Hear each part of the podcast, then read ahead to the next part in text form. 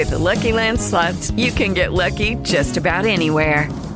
This is your captain speaking. Uh, we've got clear runway and the weather's fine, but we're just going to circle up here a while and uh, get lucky. No, no, nothing like that. It's just these cash prizes add up quick. So I suggest you sit back, keep your tray table upright, and start getting lucky. Play for free at Lucky Land Slots dot com. Are you feeling lucky? No purchase necessary. Void where prohibited by law. eighteen plus terms and conditions apply. See website for details. Hello, it is Ryan, and I was on a flight the other day playing one of my favorite social spin slot games on Chumba Casino dot com. I looked over at the person sitting next to me, and you know what they were doing? They were also playing Chumba Casino. Coincidence? I think not. Everybody's loving having fun with it. Chumba Casino is home to hundreds of casino-style games that you can play for free anytime, anywhere, even at thirty thousand feet. So sign up now at Chumba Casino dot com to claim your free welcome bonus. That's Chumba Casino dot com and live the Chumba life. No purchase necessary. V G W. Void where prohibited by law. See terms and conditions. eighteen plus. Carlo, tu sei stato finalista del premio Strega, che è insomma il, il premio uh, letterario più importante in Italia.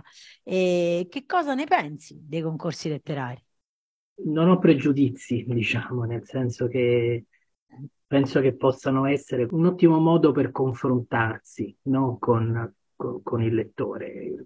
Uno dei problemi iniziali quando si comincia a scrivere è proprio quello di, di farsi leggere, dell'importanza eh, degli interlocutori. E lo suggerisco come possibile lettura un racconto, un articolo, diciamo, di Natalia Ginzburg, contenuto in una raccolta che si chiama Mai devi domandarmi, che si chiama proprio, se non ricordo male, Interlocutori, in cui parla proprio del, del fatto che anche lei, scrittrice affermata, aveva l'abitudine di confrontarsi con due o tre persone con le caratteristiche poi, cioè persone vicine ma non così vicine da condizionare il proprio giudizio in base, in base all'amicizia. Quindi è importante sicuramente questo tipo di confronto, ma è ancora più importante, come si è detto, confrontarsi eh, con lettori lontani, diversi da sé, dal proprio ambiente, eccetera. E quindi in questo senso il concorso letterario è, è, è, un, è un'ottima palestra. Mi viene anche da dire che forse non deve essere più di questo, ecco, nel senso che non farei dipendere eh, dall'esito di un concorso letterario una valutazione di sé, delle proprie capacità, delle proprie prospettive soprattutto.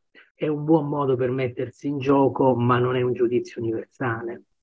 Quindi deve essere considerata, secondo me, una sorta di tappa proprio per cominciare a uscire dal proprio guscio, cominciare a confrontarsi anche con questo ispido mondo eh, dei lettori più o meno attenti, più o meno frettolosi, più o meno consapevoli, eh, sapendo però che poi eh, l'universo dei, dei nostri possibili lettori è una galassia eh, tutta da, da, da esplorare, speriamo il più profondo, più profonda possibile, insomma, no? Perché chiaramente ognuno di noi si augura di avere più lettori possibile, però non si esaurisce certamente in quello, quindi non abbattersi e non esaltarsi di fronte a quello che può essere un esito di un concorso, questo sicuramente. Farmacia Letteraria, un podcast della Scuola di Scrittura Genius. Se avete una domanda, mandate un vocale tre cinque uno otto sette sette nove quattro sei uno. Radio Genius. Se ti piace, metti mi piace.